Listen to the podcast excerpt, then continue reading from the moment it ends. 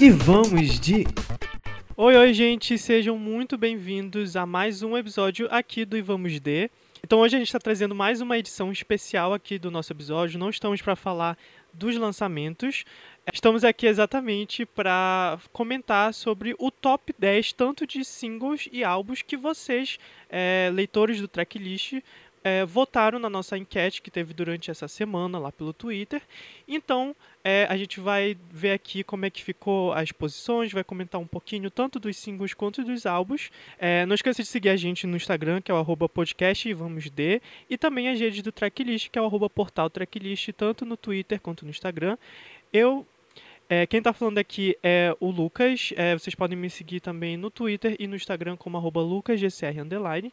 E agora a Nina vai comentar um pouquinho de como é que foi essa votação. Oi, amizades. Se você é um tracker, você provavelmente já sabe que a gente sempre faz esses top track. E para finalizar o semestre, nada melhor que saber quais álbuns e singles vocês acharam que foram os melhores lançamentos. Então, vamos começar aqui, tá todo mundo reunido virtualmente. A gente vai começar pela sessão de singles, mas antes disso, todo mundo pode se apresentar um pouquinho quem vai participar aqui da gravação. Oi, pessoal, aqui é Alan César, colunista do portal Tracklist, mais uma vez reunido aqui com os meus amigos para falar de algumas músicas, algumas coisas lançadas, e é isso, não cancelem a gente, espero que vocês curtem. Aliás, foram, foram vocês que votaram, né? Oi, galera, meu nome é Fernando, sou colunista aqui do portal Tracklist, e chegou o momento de vocês serem cancelados nós jogaremos as escolhas de vocês, é, sem dó nem piedade, e esperamos que vocês gostem desse episódio aí especial para vocês. Oi, gente, meu nome é Gabriel, sou colunista do Tracklist também,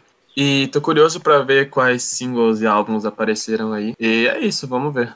Oi, gente, eu sou Giovana e vamos ver o que, que vocês escolheram. Tô com medo de vocês terem escolhido coisas que eu não escutei e eu não poder falar nem criticar, mas vamos lá. Bom, então vamos começar com os singles, né? É, então, em décimo lugar, é, o que vocês votaram é o Wrong Direction da Hayley Steinfeld. Então, quem quer comentar aí? Quem, quem já ouviu? O Maio acabou de sair do chat. ah, esse, esse single da, da Hayley traz a polêmica, né? Que todo mundo pegou em direta que foi super direta que ela mandou pro antigo relacionamento dela com, com Niall Horan. Além disso, é, assim, pelo single ter sido feito com base num relacionamento que aparentemente deu errado, é, traz muita emoção. Então eu acho que acho que isso tocou muito nos fãs, sabe, dela. Por isso o single tá aí. É, bom, eu, eu não, nunca ouvi essa música, mas concordo com a Nina, ela tá certa. É, eu acho que, que, eu dei uma olhada na. Eu não cheguei a escutar, não vou mentir, mas eu dei uma olhada na letra. É, um tanto quanto pesada, né? Bem como um, um desabafo dela. E, e é isso, acho que a galera gostou, né? Tá na nossa posição 10. É, valeu. Por todo o sofrimento que a, que a Hayley teve que passar na mão de macho, valeu todos os fancãs valeram a pena. É. é a gente a gente tava até comentando, né, que a, a Hayley ela tem uma coisa, não sei se é a gravadora dela, mas assim, eu lembro de quando ela surgiu na música, né, porque ela já atuava, já era bem renomada, foi até indicada ao Oscar. Mas na música eu lembro quando ela surgiu com o EP e todo mundo tinha uma super promessa dela ser uma grande a próxima grande artista do pop. E aqui já se passaram muitos anos depois daquele EP, estamos em 2020 Sim. e tá demorando, né, pra, pra sair esse primeiro álbum dela. Não sei o que, que aconteceu. Nossa, um ela canta tão bem. É verdade, um fun fact sobre a Hayley é que ela fala que quem tipo, incentivou ela muito a apostar nesse lance da música foi o Shawn Mendes, porque eles, eles fizeram um cover de Stitches logo no comecinho hum, e tal. Sim. E ela falou que ele foi a pessoa que tipo, deu força para ela apostar na música mesmo, que ela tinha talento para aquilo e ela acreditou, que é verdade. Inclusive, o primeiro EP dela é muito bom, o Rise. Eu adoro. Love Myself e Rock Bottom são muito bons. Uhum. Muito bom. Vamos para a, a posição de nono lugar com React da Pussycat Dolls. Foi uma surpresa para mim, não sabia que a galera tava aí votando, mas aparentemente o pessoal ainda tá. E fiquei feliz porque Pussycat Dolls, né, para quem não conhece, é um, um grupo um grupo entre aspas, né? A Nicole cantando e as dançarinas dela, mas que elas fizeram esse comeback, né? É, recente, ah, foi esse ano, né? E E todo mundo tava muito esperançoso de que fosse rolar aí talvez um álbum e tudo mais, mas pelo jeito até agora só teve react mesmo, videoclipe. Eu acho super legal essa música, divertida, traz todo aquele aque- aquela aquela vibe, aquela sensação de Pussycat Dolls antigas e consegue também se renovar do que que tá rolando agora com a música. Então, eu curto bastante essa música. Eu gosto Que- muito. Que ironia, né? Fazer um comeback em ano de pandemia. É,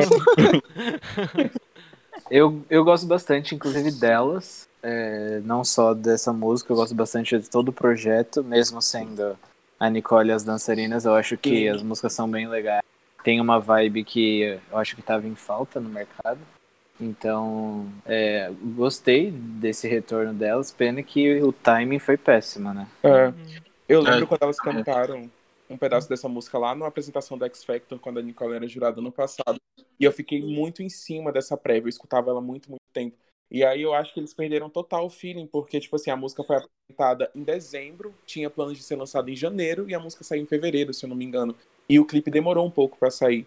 Eu acho que esse comeback é muito válido, eu acho que elas são, tipo, o projeto em si, como o Fernando falou, a ideia é muito legal, por mais que seja a Nicole cantando e as dançarinas, mas eu acho que talvez se rolar um EP ou um disco, as outras também ganhem espaço. Eu fico triste pela Melody não estar nesse comeback, mas a música é muito boa, eu acho que é uma música pop muito legal. Sim, é, eu, eu acho também que foi muita questão de time, como o Alan falou, tipo, foi a prévia em dezembro, aí demorou muito, muito, chegou, a música chegou a vazar completa, né, acho que em janeiro, e elas demoraram Uhum. muito pra lançar oficialmente. Chegou a ser adiada, né? Ela te- teve a apresentação, tinha que ser instantâneo, né? Essas coisas não Instantâneo. dá pra. Ah, Tipo, mano, acabou a apresentação, tá disponível na- nas plataformas e é isso. Sim. E demorou, acho que deu quase dois meses pra sair, Ah. porque foi até adiada e assim. Nossa, exato. organizaram Eu bem acho- o comeback. Um detalhe, eu acho que o React é porque. Um detalhe que eu gosto muito é o clipe. Eu acho o clipe muito bonito. Uhum. Muito, muito, Ah, muito o é bem legal. É, sim. Bem popzão da massa. É. Acho que é isso. É a farofa.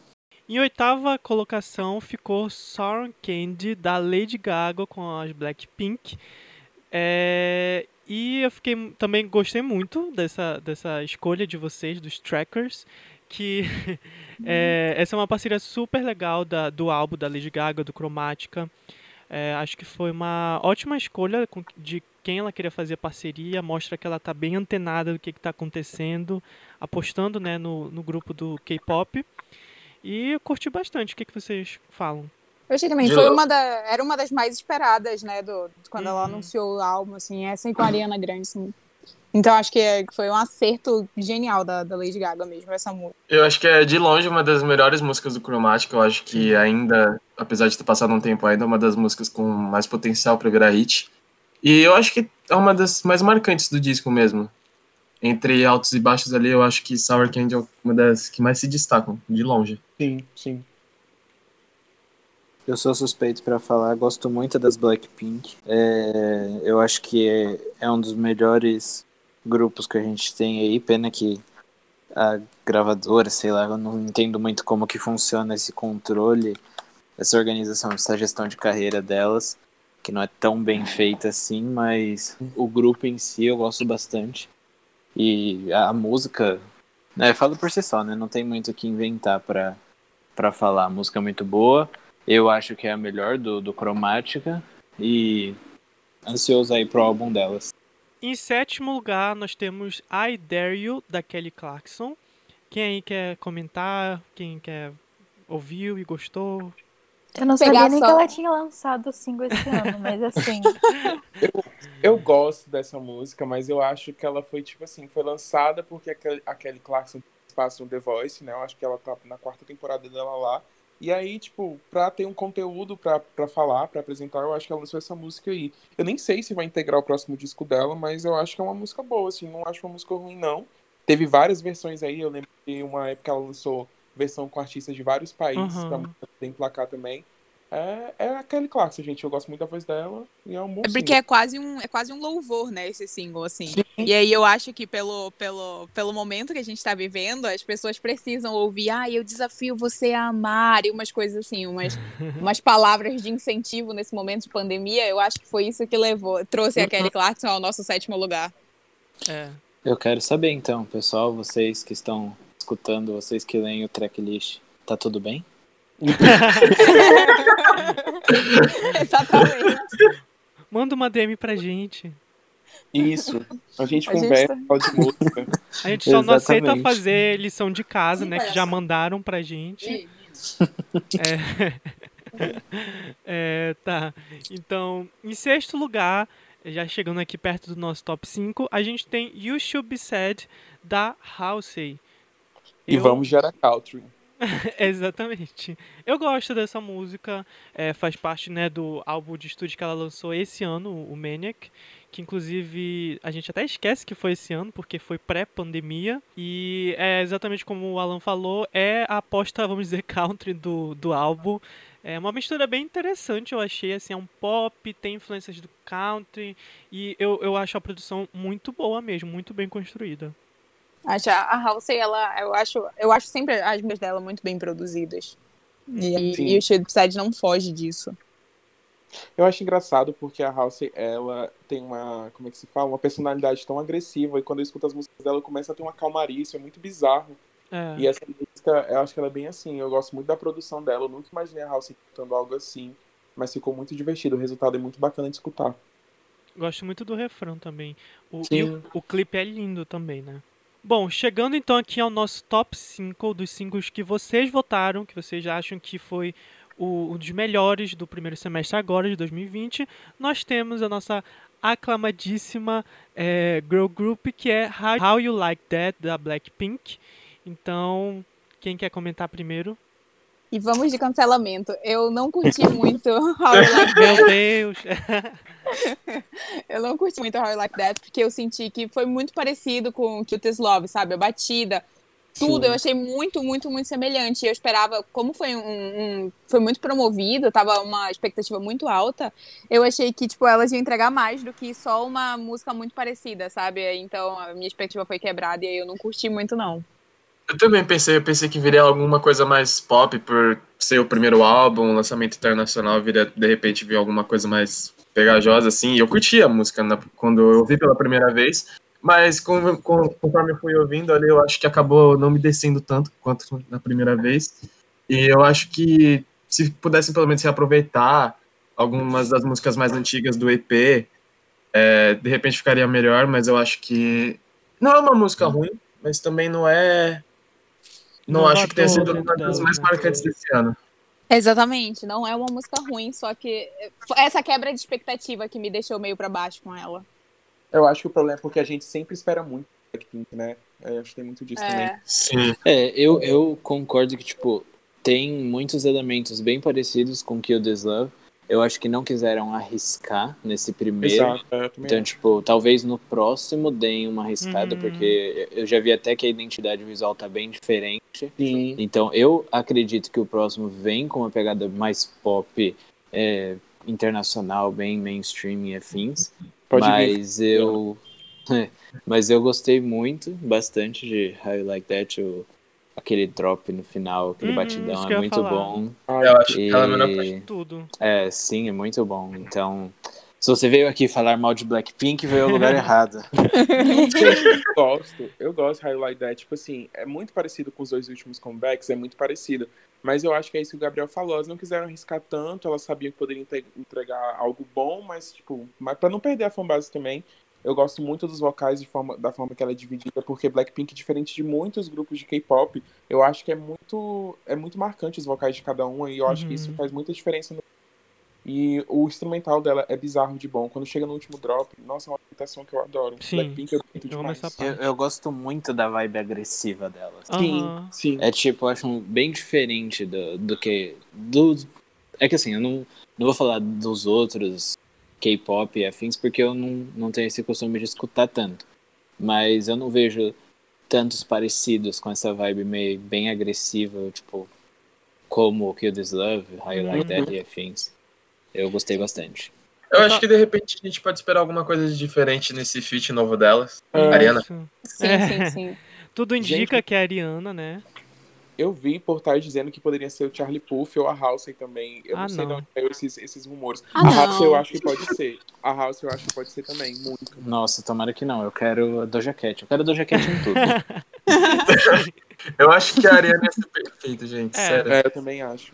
Tua sorte é da Eu já acho- foi descancelada. Sim, Sim. sim. Por toda a nossa equipe. É, É, Exato. é, eu a gente acho assinou o que- descancelamento dela. É, esse, eu acho que tá muito.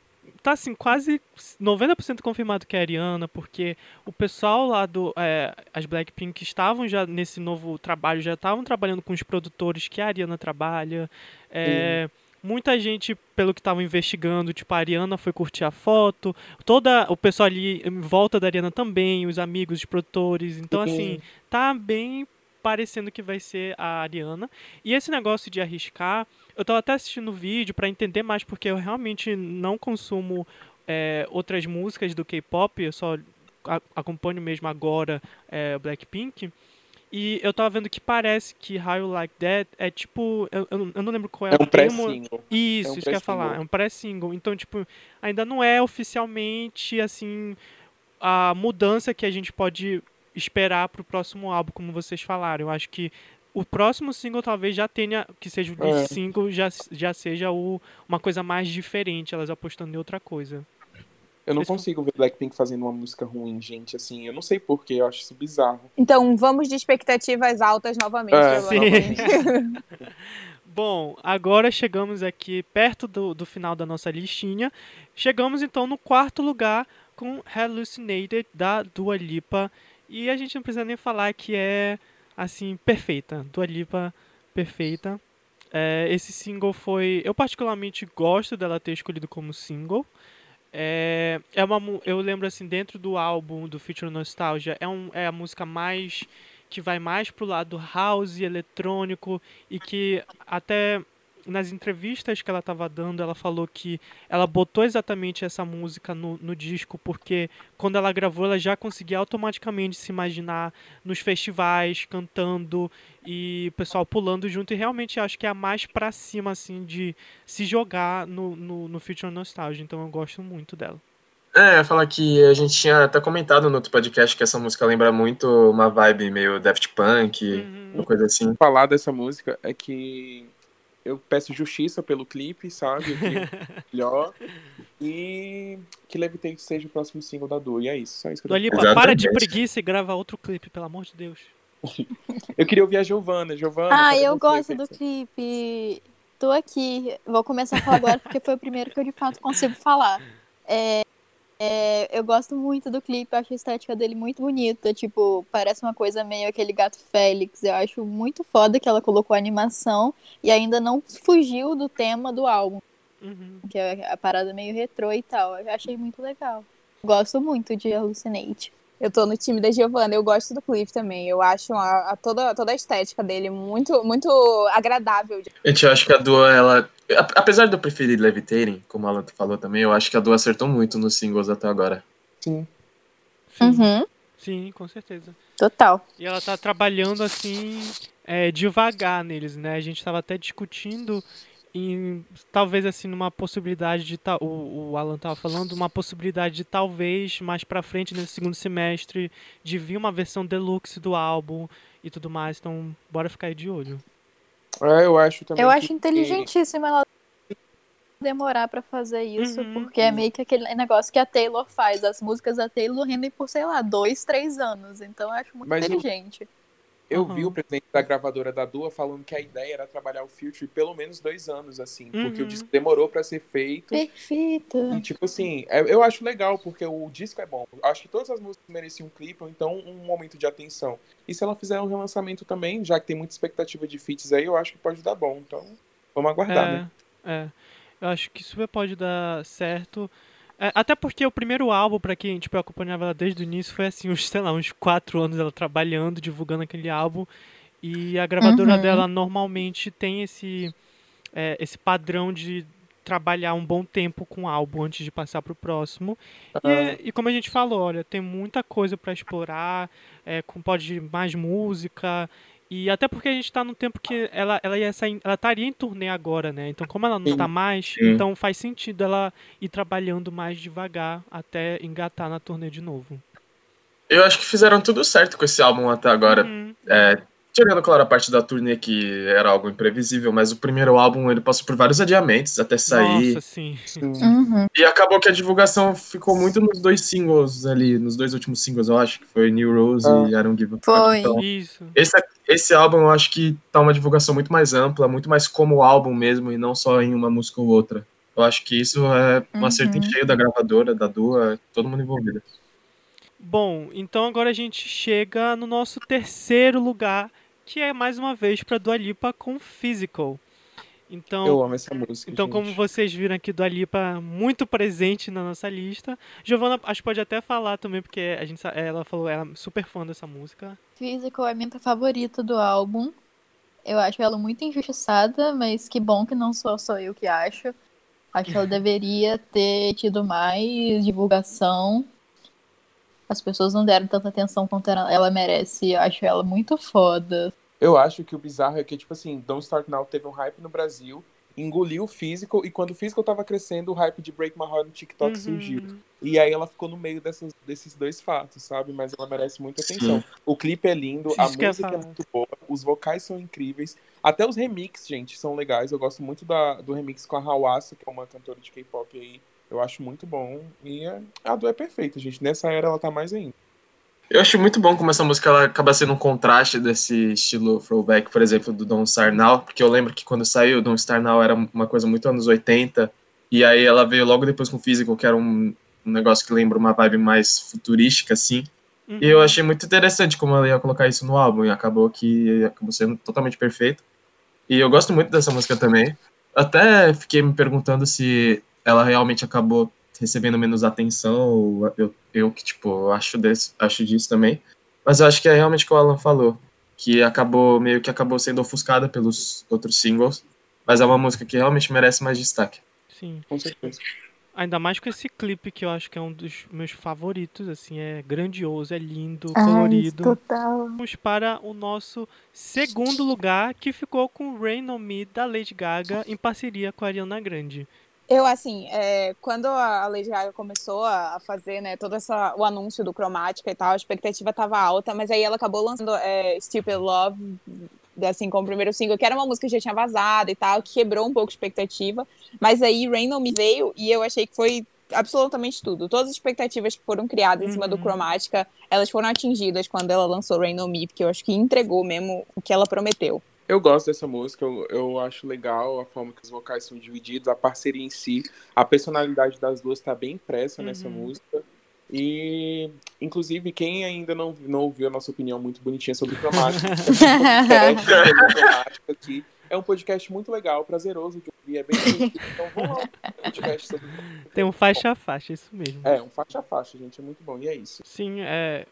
Complementando só, tipo, eu, eu acho que é uma parceria que funciona muito bem, assim, no, no, no refrão, a, a troca entre Ariana e Lady Gaga, não fica aquele negócio de, ah, feat só aparece numa parte da música e depois vai embora. Não, aqui acho que é, uma, é, um, é um dueto mais do que um feat, sabe? Então acho que uma complementa muito bem é, a outra, sabe? Então, então é isso. A letra é muito legal também, eu tô Uhum. ansioso quando essa pandemia passar, espero que as duas possam fazer uma performance, assim, eu Nossa, acho que vai sim. funcionar muito. Bom, então chegando aqui ao nosso é, o final dessa lista de singles, então a gente vai é agora suspense para o nosso primeiro lugar, que foi um pouco inesperado, mas muito legal, que é o Kings and Queens da Ava Max. Assim, é para falar de Kings and Queens, eu- é muito bizarro, porque a Ava, quando o hype dela chegou lá no ápice com o Sweep Up Cycle, muita gente apostou muitas fichas na, na Ava, né? Uhum. E assim, eu acho que ela é uma das poucas artistas pop que realmente faz música pop, assim. Ela faz música pop de qualidade num nível, assim, muito bizarro, porque eu não tinha muitas expectativas nela, mas cada música que ela lança é muito, é muito, são muito boas, assim. Eu gosto muito dos detalhes das letras. São canções pop, literalmente pop, assim, que você não pode é, subjugar ou então esperar, assim, ó, tipo, muitas coisas, mas são músicas pop de qualidade, assim, para quem curte aquela aquela farofa, aquela música cantada, tudo que uma música pop tem direito, eu acho que, é, que a Ava entrega. Uhum. Eu gosto dessa música, eu acho ela muito bem feita, o clipe é lindo. E eu acho que é a resposta que ela tá tendo agora, né, como artista novata. Essa não teve tanta divulgação, porque foi lançada bem quando a pandemia Uhum. começou. Mas por ser uma música boa, ela tá atingindo resultados aí bacanas. E eu acho que talvez seja o single que vai dar a porta pro álbum dela agora. Uhum. O primeiro álbum dela. É, Sim, ela tá ganhando uma fanbase muito grande também, assim, a partir dessa música no Brasil. Porque a gente sabe que ganhou fanbase no Brasil, ganhou, ganhou o mundo. Essa é a realidade. E aí eu acho que com, com ela ganhando bastante força no Brasil, eu acho que agora ela, ela decola cada vez mais, sabe? Exato. A gente até comentei, vê- eu fico observando lá as redes do track, tem muitos fãs de Eva Max, muitas fancãs dela, então exatamente está aqui no nosso primeiro lugar. É, eu, exatamente isso que os, que os meninos falaram. Eu acho que inclusive essa super pressão de quando ela estourou e ela tem umas certas semelhanças com a Lady Gaga e muita gente comparando e botando pressão de ah, ela vai ser a nova Lady Gaga, acabou atrapalhando um pouco, na minha opinião, assim, o desempenho dela, assim, de o pessoal esperar muita é, referência de Lady Gaga e não ser exatamente isso, e acaba atrapalhando na identidade do artista, né, que está começando. Então, eu acho que foi um- uma coisa que talvez tenha no início atrapalhado, mas eu acho que agora ela já ela tem lançado uns singles bem interessantes para, como o Alan falou, quem, quem é fã de música pop com certeza é, vai gostar. E é isso.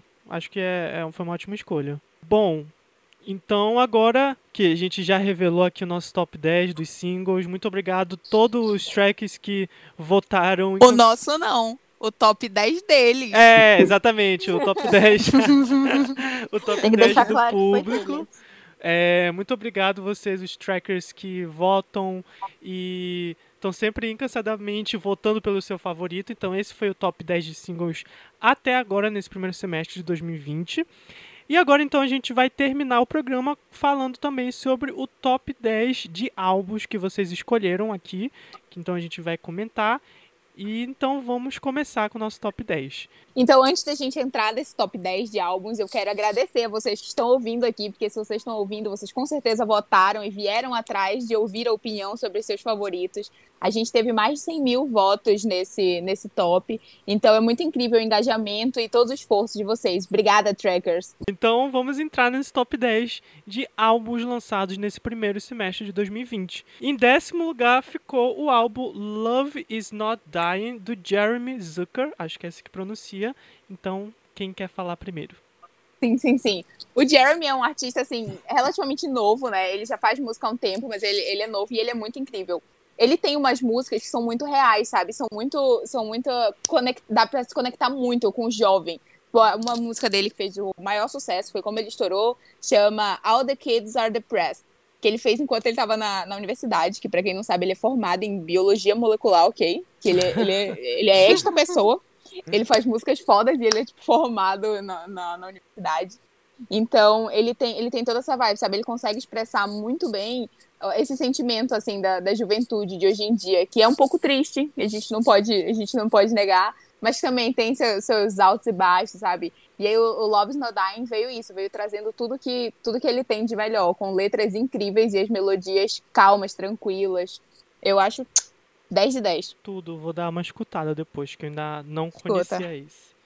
A gente tem até uma entrevista que eu fiz com, com ele lá no, no track, que ele fala um pouco mais sobre o álbum e tudo, se quiser ler também. Uhum, compartilhe, é, leiam lá a entrevista no site, não esqueçam de entrar. Bom, então agora a gente vai pro nosso nono lugar, que ficou com Walls, do Louis... É, Louis qual é o sobrenome, sobrenome dele, gente? Louis Tomlinson. Do Lil Thompson, não sei, acho que falei tudo errado, gente. Me desculpem, fãs de One Direction, mas é isso. Então, quem vai comentar primeiro? Tá tudo bem. Nem os Directioners sabem falar Tomlinson às vezes. Gente, assim, o álbum do Louis era, era uma promessa que, que vinha aqui muito forte no, na, na fanbase, sabe? Ele, ele sempre teve uma fanbase muito forte, mesmo ele não tendo, ele tendo sido praticamente o último dos meninos. Ah, ele foi o último dos meninos a lançar um álbum solo. Porque, assim, ele, ele veio, ele fez aquela primeira música com o Steve, aí ele teve todo aquele problema familiar, com a mãe dele falecendo e tal. E quando ele conseguiu voltar ao trilho dele, lançar de novo, começar de novo no- nos lançamentos dele, ele teve o problema da irmã dele falecendo. Então, é, foi muito conturbado até o Louis conseguir soltar esse álbum. E assim, pros fãs do Louis, principalmente, eu acho que o álbum entregou muito do que eles queriam. Porque quando, quando os meninos do One Direction acabaram indo solo, né, tipo, na, nas suas carreiras, tinha toda uma promessa de quem ia seguir qual, qual ritmo. E a promessa do Louis era ser essa pessoa mais indie mesmo. Então, quando ele lançou as primeiras músicas dele, que foram mais eletrônicas, todo mundo teve esse, esse espanto. E aí, no Walls, ele trouxe essa, esse lado indie dele que tinha muita gente aguardando. Eu não conheço tanto, assim, do Luiz. Eu, eu sei que ele é um bom compositor, por causa do Direction, assim, as letras dele lá no grupo eram bem legais. E desse disco eu acho que eu só curto muito Two of Us por causa da mensagem. Eu acho que a Nina sabe que é muito legal. Sim. E, é isso, eu esperava bastante, eu esperava mais desse disco, mas já que tá aí, vamos ver. As letras, as letras estão muito legais. Don't Let It Break Your Heart, Always You. Estão todas, estão todas muito legais. We Made It. As letras estão muito, estão muito boas mesmo. Estão bem Louis Tomlin, sabe? Tudo. Então, agora vamos para a nossa oitava posição, que ficou com Ungodly Hour, da Chloe e Haley. Estou muito feliz que está nessa lista. Muito obrigado, trackers, que botaram aqui. É, esse é um, é, vamos dizer assim, é um álbum que elas explodiram no mainstream. Porque, para quem não sabe, a Chloe Haley é uma dupla que já tinha um álbum lançado, uma mix, mixtapes e tudo mais. Elas são assinadas com a gravadora é, e o manager da, da Beyoncé. Então elas têm essa benção da, da nossa rainha aqui do, do pop. E, e então, assim, elas lançaram esse álbum que para mim é um marco muito diferente do que elas estavam fazendo na carreira. Eu acho que foi tanto combinando com o momento delas estarem maiores, com, uma, com mais maturidade e terem outro, outros assuntos mais divertidos para abordar nesse álbum, porque eu sinto que no, no, nos, nos trabalhos anteriores elas queriam elas eram uma coisa muito mais conceito, vamos dizer assim. E aqui elas meio que não largaram a personalidade delas, mas fizeram uma coisa que tem mais a cara dela, uma coisa mais jovem, uma coisa mais. Uh, mais descontraída, sabe? E além de falar que, assim, produções impecáveis de R&B, com uma mistura às vezes de pop, mas muito mais no R&B, que lembra coisas do, dos anos 90. Então, assim, eu amo demais esse álbum. É, quem escutou o nosso último programa, né, do nosso top 5, tá lá presente na minha lista. E assim, é, é imperdível mesmo. Acho que é, é um nome que, que eu fico feliz de ver muita gente comentando agora. Acho que é isso que o Lucas falou. Eu tô muito feliz de ver elas aqui no top 10 de discos. São artistas negras, escutem mais artistas negros, nacionais e internacionais. É, esse disco ele é muito bom, é bizarro, assim, tipo, o fato delas terem a idade que elas têm e produzirem um conteúdo, assim, muito legal. É, é um R&B de qualidade, elas são mulheres, elas estão falando das vivências delas. E eu gosto de várias músicas desse disco, Forgive Me, Do It, Busy Boy, tipo, tem muita coisa boa. E tô muito feliz que esse disco tá aqui. Eu gostei muito, eu acho que a sereia, a sereia arrasou, entendeu? Que eu tô muito empolgada pra ver, pra ver ela em, em, como Ariel. E eu acho que assim, se ela, entre... ela, toda, ela é perfeita, ela não erra nunca. Ela vai ser perfeita como Ariel e o álbum foi tudo. Exato. E até só para fechar aqui, uma coisa que eu achei é, bacana é que exatamente o álbum foi, lançando, foi, foi lançado durante essa época de quarentena, mas elas não param de trabalhar por um minuto, porque elas estão entregando performances de casa mesmo, mas sempre uma diferente da outra, com muita estética linda e que conversa com o álbum. Isso é bizarro. É muito, é, são muito boas as performances. Os clipes também que elas já lançaram são incríveis. Então, é bem, bem, bem legal de elas estarem aqui. Bom, então agora nós vamos para o nosso sétimo lugar, que ficou com Maniac da Halsey. Eu, eu gosto desse disco, eu acho ele muito fechadinho no quesito conceito. Eu acho que ele é muito diferente dos outros dois da Halsey. Uhum. E eu acho que ele é o mais transparente dela, assim. Ela não quis apostar tanto na, na levada comercial. E ela quis ser mais verdadeira com ela mesma. E eu acho que ela conseguiu eu acho um disco muito, muito legal. Eu acho que, assim, esse disco, esse disco trouxe uma, essa, exatamente essa coisa da, da, da Halsey mais real, sabe? Mais verdadeira. Esse lado mais artista dela, assim, que era uma coisa que eu sempre esperei muito dela, porque ela sempre, ela sempre foi uma artista que, que respirou, assim, arte de fato. Então uhum. ela pintava, ela cantava, ela, ela tinha aqueles ela tinha aqueles poemas dela incríveis, então era uma coisa que eu sempre esperei, sabe? Algo menos comercial da Halsey, que eu acho que veio um pouco no Maniac e eu, e eu adorei. Eu confesso que eu acabei ouvindo esse álbum algumas poucas vezes, porque tanto que a gente tinha comentado aqui até que é um álbum que a gente acaba esquecendo um pouco, que foi lançado lá em janeiro, tempos que a gente ainda não pensava em coronavírus. É, mas eu acho um álbum ok, mas que infelizmente acabou sendo injustiçado por toda a situação do, da pandemia e tudo mais, que a gente acaba não lembrando tanto ali no Hall 2020. Real, ele é, nem parece exatamente foi esse ano. É, e o que eu, eu, inclusive, na época que lançou, eu escrevi um texto lá no track, vocês podem conferir. Gosto muito daquele texto. É, e ele, o que eu até falei lá, e que ela também comentou, é que a diferença desse álbum, eu já acompanho a House há um tempo, sou bem fãzinho do que elas, do, das coisas que ela faz. E a diferença desse álbum para os outros dois que ela já tinha lançado é que normalmente os outros dois eram era tipo assim tinha um conceito muito fechado. Ela normalmente escrevia letras com mais metáforas com personagens e tudo mais o que eu amo. Mas aqui nesse álbum ela deixa isso um pouco de lado. Ela deixa de usar aquelas metáforas que ela usava e exatamente ela quis trazer essa coisa mais pessoal de uma letra mais direta. Então é, eu gosto muito disso, inclusive tem umas interlúdios no álbum que acho que compõem exatamente a, a, identidade dela, tipo, as influências que ela teve na vida, tipo, com Alanis, é, e tem até uma parceria com com um cara do, do BTS, se eu não me engano. Então, é, então assim, eu, eu gostei muito do álbum, mas exatamente acabou infelizmente caindo assim um pouco no esquecimento por ter sido nessa época pré-pandemia que parece ser muito distante. Acho que o detalhe aí desse disco é que eu fico muito triste da House não ter incluído Nightmare hum, no disco, nossa, porque sim. é uma das minhas músicas favoritas Também. dela. E ela fala que, tipo, é, Nightmare não casa muito com o conceito do álbum, mas eu acho que casa Casa sim. super.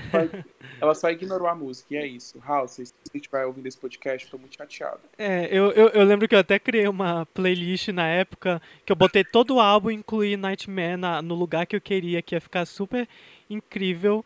E funciona muito. Não sei, não sei o que aconteceu com ela, porque até tem uma sessão assim no álbum que ela é meio mais roqueirinha, sabe? E super Sim. caberia lá, então não entendi muito, mas enfim. Então agora a gente chega no nosso sexto lugar, que ficou com Sawayama, da Rina Sawayama.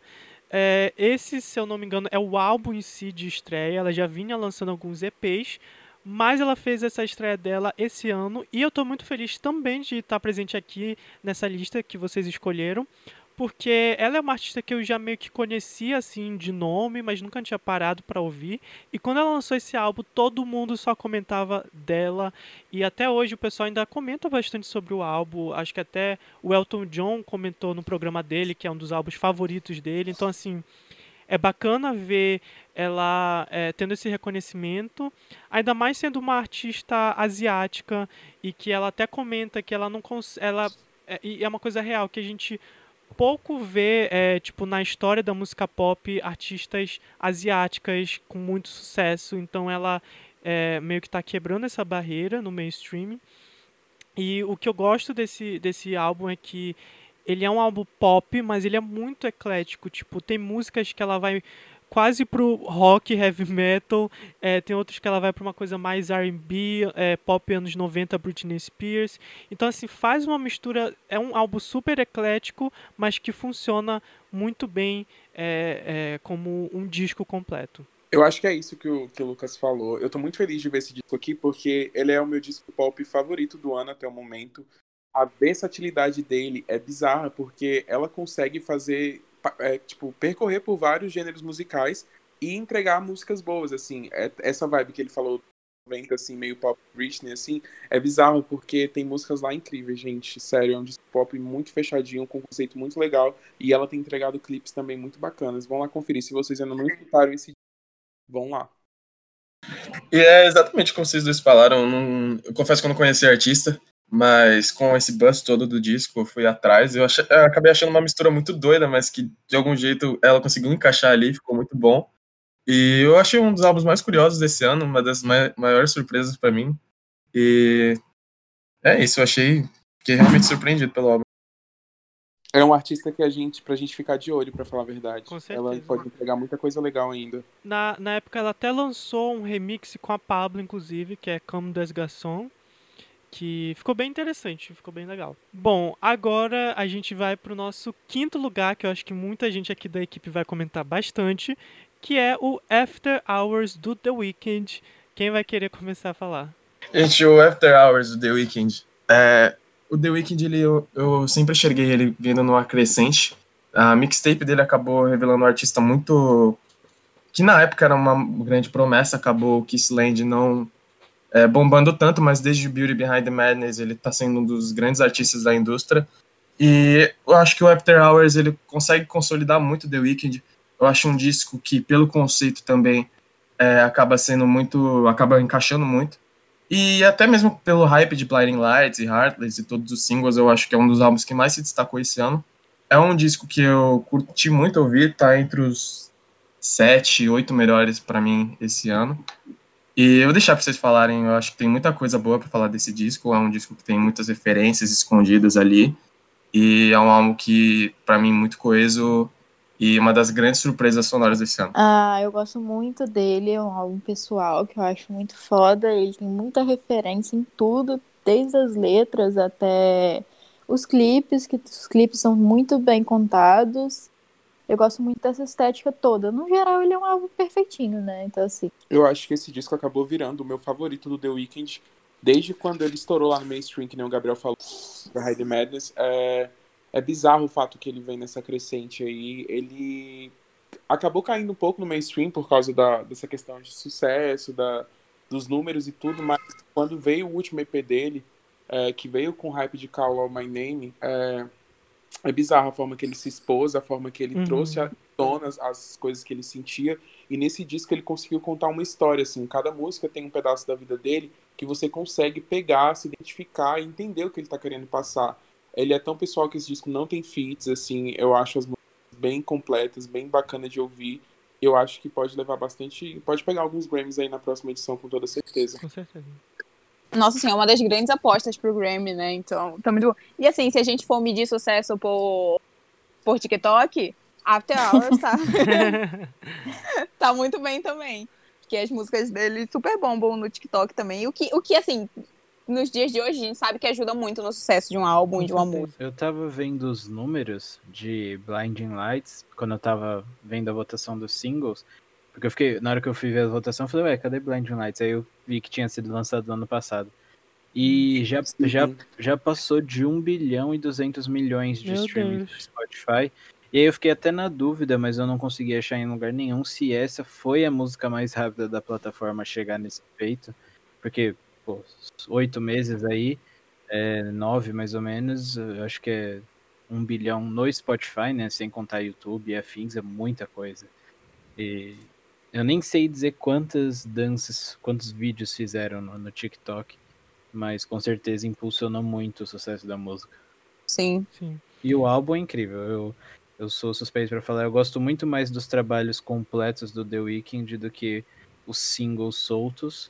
E o After Hours não deixa a desejar, é bem fechadinho. Gosto bastante. Eu acho que quando tiver turnê, o disco vai funcionar melhor Nossa, ainda, sabe? Porque eu não sei, mas tipo assim, eu tive a oportunidade de ver o show dele quando ele veio ao, pro Lola uhum. e tipo assim, eu fiquei encantado, mesmo com também. ele não tendo toda aquela aquela estrutura eu também. Né, turnê, é, foi bizarro assim, a forma que ele conseguiu contar a história dele, cantar as músicas dele. E eu também fiquei feliz quando ele trabalhou em Your Eyes, com o último single feat com a Doja Cat, porque, gente, sério, foi uma combinação muito foda. Uhum. Eu curti pra... É, exatamente. E eu acho que o The Wicked, ele é, além dele entregar trabalhos fechados muito interessantes e bem construídos e com muitas referências, ele tem esse aspecto do ao vivo que ele é um dos grandes performers assim principalmente falando agora, assim, de performance, é, performers masculinos, que a gente tem poucos, ele é excelente. É, eu vi já, tipo, algumas gravações, turnês dele são grandiosas, são, assim, bem segmentada, aquela coisa assim grandiosa mesmo. E acho que tô louco para ver como seria é, essa turnê agora do, do After Hours, que acho que com certeza ia ser ainda mais grandiosa. Também tive essa oportunidade de ver ele ao vivo e concordo exatamente com tudo que o Alan falou. É, ele é, uma, é nossa, é, se, ouvir a música dele ao vivo naquelas caixas gigantescas de som é outra sensação. Completamente. Eu não gostava dele na época do show. E eu fiquei assim, apaixonada. E, e até eu, eu, lembrei agora uma curiosidade engraçada que nesse show a Selena tava lá no, nos bastidores, né? Só assistindo até. Foi. Focou uma hora nela, é. o pessoal pirou. Nossa, eu fiquei. A menina que tava do meu lado me deixou surdo, eu nunca vou esquecer. Bom, então agora a gente já se aproxima também do final da nossa listinha de top 10 álbuns que vocês escolheram. E vamos então para o nosso quarto lugar, que E é, falando nela, é, falando nela, o Rare da Selena Gomez. Poxa, Selena, esperava mais, hein? Não chega aos pés do Stars Dance. Eu gosto muito de Stars Dance. Eu, não, eu, não, eu entendo o lado dela de, tipo, não gostar por ter sido algo mais da gravadora e não ter essa identificação com ela, mas, bicho, é muito bom. O Stars Dance é muito Tem bom. Stars Dance é Come and Get né? É. É. Ai, amo. Nossa, Nossa, tem mas, tipo muita assim, música boa. Gente, do todo. Stardance, nós podemos, nós podemos estar Write Your Name, Undercover, Like a Champion, Save Sim. the Day. Tipo assim, tem músicas muito boas no Stardance, Mano. sério. Save the Day poderia ser lançada hoje. Sim, eu também concordo.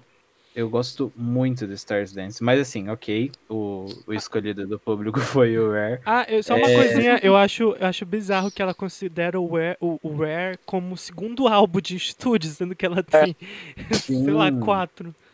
Sim, eu também acho, tipo, ah, ah, sei lá, eu acho que é, por mais que ela não goste, eu acho que tem toda, mano, ela, se não fosse o sucesso de Come and Get It, se não fosse o sucesso dos outros álbuns, ela não estaria Sim. aqui agora. Sim. Então eu acho que é tipo meio até desrespeitoso desconsiderar esse trabalho que trouxe ela pro patamar que ela tá hoje. Então, se ela pode hoje lançar esses álbuns conceituais meia bomba é por causa dos outros. Ela- Com todo respeito, Vamos sabe? de Com todo respeito. Não, mas eu sabe, sabe o que é pior? Eu gosto de algumas músicas do Rare. Eu gosto. Eu acho, eu acho que assim, é, a ordem das músicas dele tá completamente errada. Sim. Eu mudaria a ordem inteira e aí ele, eu acho que ele, eh, o álbum faz sentido, mas a ordem tá muito errada, a sequência das músicas. E- Então eu acho que se desse uma reorganizada, eh, ficaria melhor. Eu só senti falta de uma sucessora de Férias, que é, Ai, eu, eu acho que é a melhor Ai, música da carreira dela, e não teve nenhuma com aquela vibe, mas tudo bem. Sim, é, e até uma coisa que é interessante que é exatamente a, o, esse foi o comeback oficial da Selena, né? Tipo, o, esse álbum já tava assim com uma expectativa de ser lançado há muito tempo. Exatamente como o Fernando falou, tinha Férias, ela lançou Bad Liar e vários outros que foram super bem sucedidos e particularmente também Férias pra mim é uma obra-prima, conceitual, o clipe lindo, assim, eu amo demais. Infelizmente, ela não seguiu nessa, vamos dizer assim, mais ou menos nessa vibe pra esse álbum. Uhum. Mas o, o Where, eu gosto dele, concordo com o Fernando. Eu acho que é, a tracklist, a ordem é meio estranha. Eu acho que funcionaria melhor de outra forma. Até teve a versão deluxe que ela lançou também esse ano, que deu ali uma mexida mais ou menos na, na ordem.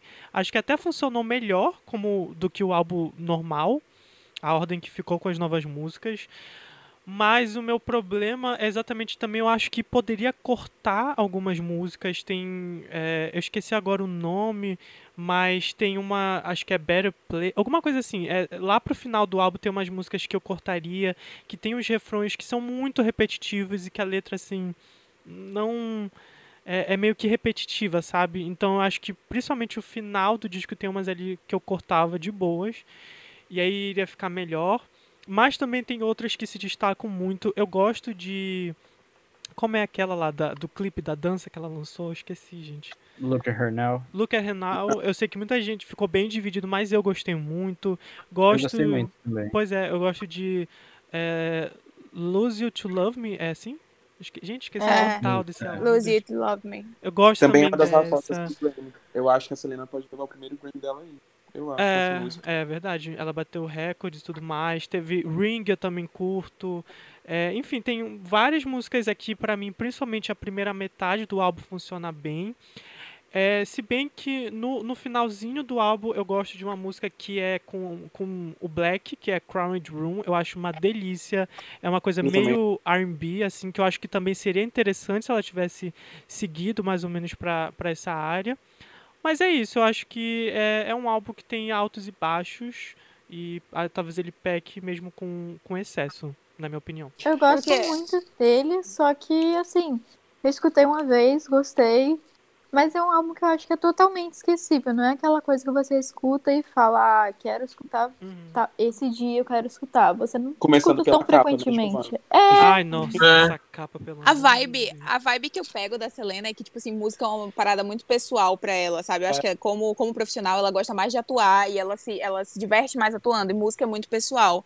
Tanto que ela tem muito gatilho na hora de, de, de se apresentar Performar, até, né? performar. Uhum. Então, acho que é, tipo, é, um bagu- é uma coisa muito pessoal pra ela. É, talvez por isso ela não considere os outros dois álbuns, porque ela não se enxerga ali, então ela não considera.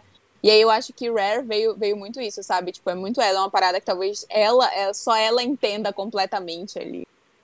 Tipo assim, eu acho que da, dos acts da Disney aí, a Selena, pra mim, é a que eu mais curto no quesito álbum, assim. Hum. Quando ela lança álbum, eu consigo curtir o projeto como um todo, assim. Até da época do The Cine mesmo, que ela não considera, eu curto Ah, eu aquelas curto músicas. também. que vai ah, assim. eu gosto também. Eu adoro Says, Love Like a Song, enfim. É, acho que eu falei errado, Love Like, like a Love Song, enfim. E aí eu curto bastante, é, que nem o Fernando falou, sou muito fã do Stars Dance, eu adoro o Revival, então assim, eu tava numa expectativa muito alta pra esse, pra esse disco dela. E quando saiu, tipo, foram todas assim pra baixo, literalmente, porque eu tava esperando uma coisa mais bacana, mais assim, sei lá, numa vibe dos últimos discos, talvez porque também ela ficou muito ali na aba da, da Julia Michaels, porque Hum. virou parceira dela de fato, e eu acho que ela acomodou um pouco, Sim. mas esse disco ele tem assim uns pontos fortes. Eu gosto muito de A Sweeter Place com Black, não, Quarry Room com Black, eu gosto muito de A Sweeter Place com Kitty Cud. Então, assim, é um disco de altos e baixos, mas não chega a ser um disco péssimo, assim. É a Selena, ela entrega o material pessoal dela e é isso. É, eu gosto muito do. Eu gosto do Revival também. Eu não, Isso eu também gosto muito. eu não. Não é tipo, oh meu Deus, gosto muito, mas eu gosto dele. É um disco tipo, que eu consigo escutar tranquilamente. Só acho um tanto quanto longo. Poderia ter umas quatro músicas a menos ali. É, e aí teve a entrada ali em férias que aí eu pensei, putz, vir um Nossa, férias muito é... E eu acho, eu tenho plena convicção de que Férias seria o primeiro single do novo disco. Porque ele Aham. saiu tipo, dois eu anos também depois do Revival. E aí eu acho que por conta de problemas pessoais, da doença afins, ela, tipo, suspendeu o disco e aí Uhum. foi lançando só um Ainda Estou Viva, aqueles migalhas ali, tipo, ó, gente, tô aqui ainda, e aí no momento. Só que a sensação que eu fico com, com o Rare é que, tipo, ele não foi um álbum como o Revival, foi mais Uhum. assim. Ela ficou Uhum. muito tempo sem lançar e ela precisava lançar alguma coisa. Uhum. Então, ela, tipo, claro, tem o carinho dela, a parte pessoal, mas eu acho que foi algo mais assim. Eu, eu vou ter que ocasionalmente lançar alguma coisa em algum momento, então vamos fazer. E aí, não sei se vai ter um próximo. É, Não sei. até, até é, é, analisando essa parte de quando ela lançou Bad Liar e logo depois Férias, que tinham estéticas e um conceito muito forte, o que seria, eu acho que um marco assim de virada na carreira dela pro que ela estava fazendo. Acho que exatamente viria talvez um álbum muito mais conceitual, mais bem acabado e que a- exatamente como o Fernando falou, talvez ela tenha né, desistido pe- pelos problemas pessoais. Eu acho também que o, o desempenho dessas duas músicas não foram esperado, tanto pra ela quanto pra gravadora, assim. Porque quando Lose It to Love Me saiu, a música foi direto pro primeiro Uhum. lugar. Eu acho que ela entendeu assim, pô, então é isso, por isso eu vou lançar agora esse disco, porque o pessoal comprou a ideia. E não comprou lá com Bad Liar e Fetish, por exemplo. Mas Bad Liar não chegou a, a, tipo, ser bem, super bem sucedida? Tipo assim, Bad não- Liar teve uma boa É, aceitação. teve uma... Teve uma boa aceitação, mas eu acho que em termos de parada lá, não Uhum. foi assim igual foi. É, é que eu acho que Lose It to Love Me, quando anunciou, se eu não me engano, quando ela anunciou, logo depois ela já anunciou o álbum. Acho que meio que já tava, tipo, todo engatilhado, sabe? É, pode ser também. Eu É. acho que talvez em Bad Light e Fetish ela tava, tipo, ok, eu tenho algumas muito boas, vou soltar aqui e aí completo o álbum e solto e aí acho que... e, claro que tudo isso aqui não passa de especulação, né? Então, Sim. E só é, mais um detalhezinho que eu até vi, eu não lembro aonde que eu vi na internet, mas que fez muito sentido pra mim, é que imagina se o Rare, o Rare tivesse ah, produções do Jack Antonoff. Eu acho que assim Nossa, que sonho. ia É, ser o álbum, assim, tipo, tem umas músicas que realmente, tipo, como, sei lá, Crowded Room e algumas outras ali que acho que se tivesse o Jack Antonoff no álbum em si, ia ser uma coisa foda. Tudo que ele toca vira ouro, né? Então, assim, não é impossível ficar ruim. Exato. Bom, é, acho que é isso da, da Selena. Então vamos passar para o nosso terceiro lugar, já fechando aqui perto do final da nossa lista, que é o álbum Calm do Five Seconds of Summer. Este momento é meu. Pera, não, não, não, não, não. Esse momento é meu. Eu, eu confesso que eu não esperava que Calm tivesse aqui. É o meu álbum favorito do, do, do, do até agora do semestre, porque eu sou suspeita pra falar, porque eu sou muito fã de Five Seconds of Summer. Mas assim, eles surgiram, né, ali na fazendo a abertura do show do One e eles vieram com uma pegada pop punk e eles lançaram e eles lançaram um álbum depois do outro. Eles lançaram o primeiro álbum deles, o Debut, lançaram o segundo, tipo, um ano atrás do outro. E, assim, foram álbuns bons de pop punk, que eles conquistaram uma fanbase muito grande, mas que, que não era muito o que eles queriam trazer, sabe? Eles não sentiam que, que era maduro pro que eles queriam. Então, eles levaram, tipo, três anos até lançar o Young Blood, que foi um álbum muito bom. Muito bom, entregou mais do que eles prometeram. E no Calm, eles vieram assim, com uma expectativa muito grande, pelo Youngblood ter sido, ter sido muito bom. Eles vieram com uma expectativa muito grande. E, assim, eles mudaram bastante da, da pegada deles. Eles trouxeram uma pegada mais, mais. um pouquinho mais eletrônica, mais industrial, sabe? Na, nas músicas, porque eles estavam fazendo umas outras experimentações com a, com a própria arte, com a própria música. E, e ainda assim veio muito bom, sabe? Com uma produção muito boa. E eu acho que tá tudo, tá tudo incrível. Eu amo esse álbum confesso que eu nunca tinha. Já, ouvi, já tinha ouvido falar, mas nunca cheguei a ouvir uma música em si deles.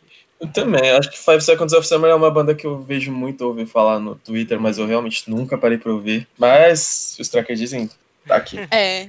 Eu confio, eu confio. É, eu não escutei o, o Calm. Eu gosto muito do Young Blood. É, bastante mesmo. Tanto. Tem algumas, eu tenho umas cinco ali no disco que eu gosto pra caramba. É, mas eu não escutei o eu não sou capaz de opinar, mas eu acredito que, que se seguiram a quali, o nível de qualidade do, do Young Blood, com certeza tá bem bacana. Eles trouxeram uma inspiração muito, muito grande assim em, em Queen, nessa, no, no Queen nessa, nesse novo álbum, que eles chegaram a fazer um cover da, de Killer Queen, acho que ano passado, com, com aquela hype do, do filme, né, que teve, eles fizeram um cover de Killer Queen pro, pro Instituto Fred, Fred Mercury. E então eu acho que eles trouxeram, eles gostaram muito, sabe? Tipo, de fazer, de ver essa pegada. Eles trouxeram bastante em duas músicas do álbum, que foi Red Desert e Wildflower. Tu vê ali muito forte a inspiração em Queen. Adoro e, É, e, na, e em toda essa pegada mais industrial que eles quiseram trazer e que eles arrasaram. Eu não escutei o disco todo, eles algumas músicas apareceram para mim numa playlist aleatória, mas esse disco, eu acho que a única que eu tenho propriedade para falar é Easy, porque eu acho uma música fantástica, assim, eu sou viciado nela, eu acho a pegada muito diferente do, do início, de quando eu conheci a banda. E se o pessoal, se seguir, que nem o Fernando falou, se seguir a pegada do último disco, então o disco é, é bom. Então é bom. É muito bom. Inclusive, para quem quiser ver, é, tem uma entrevista com Kellen lá no tracklist também, que eu fiz. Amo. Tá muito legal. O track faz entrevista com todo mundo, viu, gente? Graças a Tudo. Deus. É... Bom, então eu também nunca tinha ouvido falar. Vou, de... vou até dar uma chance, já que os tracks falam, vou, vou aí dar uma, uma chance para esse álbum.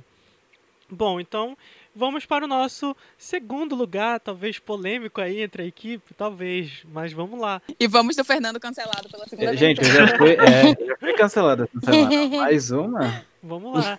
que é o segundo lugar ficou com cromática da Lady Gaga. É, Parabéns pela coragem, Trekkers, porque noção não tem. ai. Brincadeira, tá, gente? Vocês são incríveis. Bom, já era uma coisa esperada, né, de entrar nessa lista, afinal, os fãs da Lady Gaga são muito presentes no Twitter. Ah, então, quem, quem vai querer começar os comentários desse álbum que a gente fala já algumas edições? Vou começar com uma pergunta. vocês, vocês lembram desse disco? Tipo, com clareza, tipo, nossa, que disco bom. Não. Olha, já, já vou, vou ser sincero que eu já não escuto ele há um tempinho, assim. Na época que saiu eu escutei bastante, até porque eu tava fazendo um Uhum. texto sobre, mas aí eu dei uma parada. Eu acho que é isso, né, gente? Tá respondido. Brincadeiras à parte. Eu, não, eu vou, vou me abster de comentar muito. Eu não, eu não gosto. eu não acho um, um disco bom. É, é legal em partes, repetitivo, longo.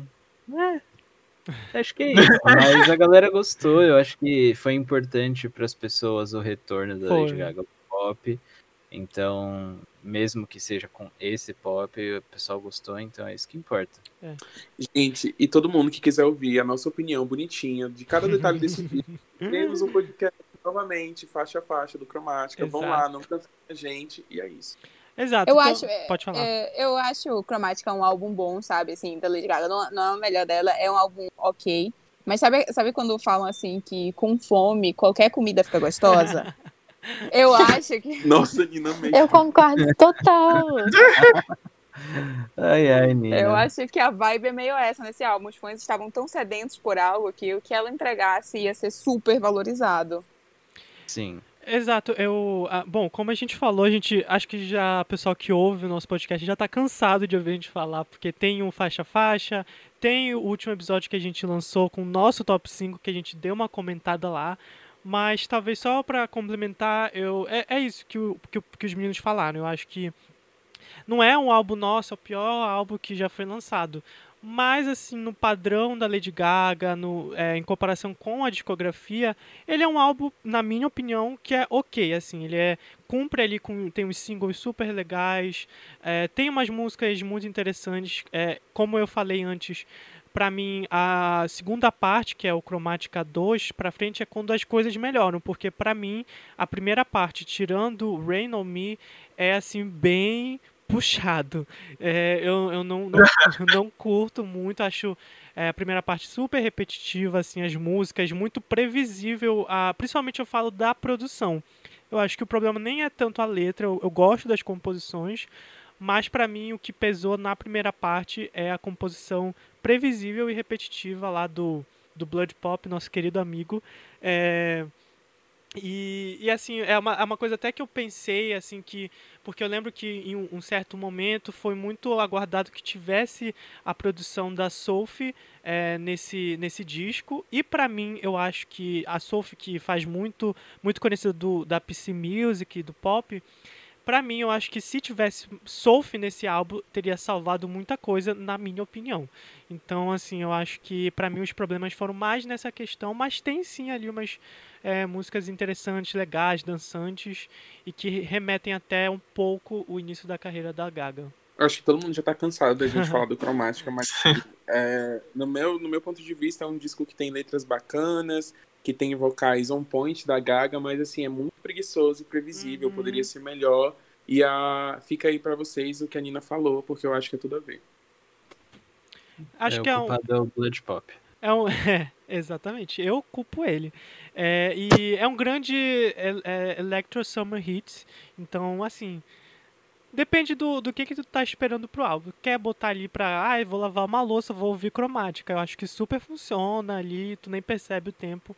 Mas, assim, como é, um álbum completo, talvez tenha essas falhas. Então, agora a gente pode ir para o nosso primeiríssimo lugar para encerrar aqui esse, esse programa. Que é. Quem será? Quem, Quem será? será? Quem será que faltou nessa lista que a Quem gente não será? falou? Que é o Future Nostalgia da nossa rainha Dua Lipa. Ah, eu acho que eu gosto muito do álbum e eu concordo 100% com, com o público e a diferença de votos do primeiro para o segundo lugar foi muito expressiva. Então, o que mostra também a, a superioridade do disco. Foi absurdo. Acho que foi tipo uns 40 mil votos, assim, de Meu diferença Deus. entre o primeiro e o segundo lugar. Então, e os assim, fãs da Dua fazem tudo. Exato. Obrigado, fãs da Dua, por não deixar a cromática chegar em primeiro. Na minha opinião, eu acho Future Nostalgia o grande álbum pop do ano. É, eu acho que, além de todo, aqui, toda a questão de conceito e dela buscar várias referências no passado ali, eu acho que, além, acima de tudo isso, ele é um salto gigantesco na carreira da Dua Lipa, que de promessa, de repente, ela virou um dos grandes nomes da indústria do pop. Eu acho que é exatamente o salto que o Future Nostalgia representa, tanto pelos singles quanto pelo disco incrível que ele é como um todo. Eu acho que é um passo gigantesco na carreira da Dua.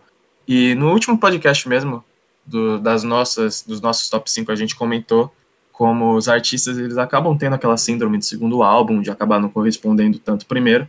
Eu acho que a Dua Lipa simplesmente não sentiu essa pressão ela entregou um dos grandes discos desse ano. Tá, eu tava vendo, vendo umas entrevistas dela e na verdade eu tava relembrando que assim, logo depois que meio que acabou a era do primeiro álbum, é, já tinham mais notícias assim, ah, a Dua tá trabalhando com certos produtores é, para o segundo disco. E naquela época, a expectativa, não sei se vocês vão lembrar, é que ela deu até entrevista falando, ah, meu álbum vai ser super mais R&B, mais soul e não sei lá o quê. E acabou que eu acho que no meio ali do, da produção ela resolveu é, destacar, é, de, descartar esse álbum antigo que ela estava fazendo. Então acho que a partir daí que o, no meio dessa onda de, do pop dos anos 80, não sei o que, eu acho que ela resolveu dar uma mudada no rumo que o, o segundo álbum dela ia, é, ia, ia ser. E, inclusive, isso que o, que o Gabriel falou da pressão, realmente é uma coisa que ela comenta que o Future Nostalgia, ela fez exatamente ser um álbum que é menor e é um álbum super que só tem, se você for parar para pensar, só tem música tipo alegre para cima, para dançar, que exatamente ela queria tirar esse peso e essa pressão de o segundo álbum, né, da é, de, de, de um artista conta muito, ela queria tirar essa pressão dela, que imagina quanta pressão ela estava recebendo, ela tinha acabado de ganhar o Grammy, vários hits, então a pressão deveria ser gigante. E daí que então acho que surgiu o Future, Nostalgia, eu acho que é por isso também que funciona muito bem. Eu acho que como como assim, já tinha sido comentado, né? Eu acho que real esse álbum vai ser esse álbum que eles vão trabalhar ainda por muito tempo, porque é um álbum que merece ser muito trabalhado, ficar aí uns dois anos mesmo uhum. sendo sendo trabalhado, além de tudo, e dar atenção para todas as músicas, que é um álbum muito bom mesmo. Eu acho que esse disco ele envelhece muito bem. Toda vez que uhum. eu escuto ele, fico mais uhum. atento a detalhes que eu não tinha reparado a primeira vez, assim. É um disco muito bem feito e eu acho que daqui, sei lá, uns 10 anos, quando a gente tá, a gente ainda vai pensar, cara, isso aqui é bom. Ele é difícil de enjoar, né? Eu fico muito chocada. Uhum. Enjoo muito fácil de álbum, só que ele, eu tô desde que lançou escutando direto e nada. Eu acho curioso essa questão de você descobrir cada vez uma coisa, porque ele é um álbum relativamente pequeno, ele tem acho que menos de 40 minutos e é. parece um álbum muito mais grandioso, mesmo tendo muitas poucas faixas. Eu acho que acabou até ajudando o disco mesmo. Acho que é um álbum que se de repente tivesse mais uma música ou mais duas, acabaria estragando. Então acho que é um ritmo perfeito ali pro disco. É bizarro porque, por exemplo, o primeiro disco da Dua, ele é relativamente assim bem grande, sabe? Uhum quando eu escutava, eu já ficava meio assim, imaginando o que, que ela ia fazer, porque ela não é uma artista previsível. É muito Total. difícil saber o que ela cantar, o que, a pegada que ela vai levar, assim, para o trabalho dela. Eu acho que tudo ela mete tão a cara que ela consegue imprimir a verdade dela lá e entregar um conteúdo bacana. Isso eu admiro. Verdade, eu tive essa mesma sensação quando eu ouvia é, é, o primeiro álbum várias vezes, né? É, eu realmente ficava, cara, o que, que ela vai trazer pro segundo disco? Porque é realmente muito imprevisível que ela faz, até tipo as parcerias que ela escolhe, o que, que ela resolve fazer.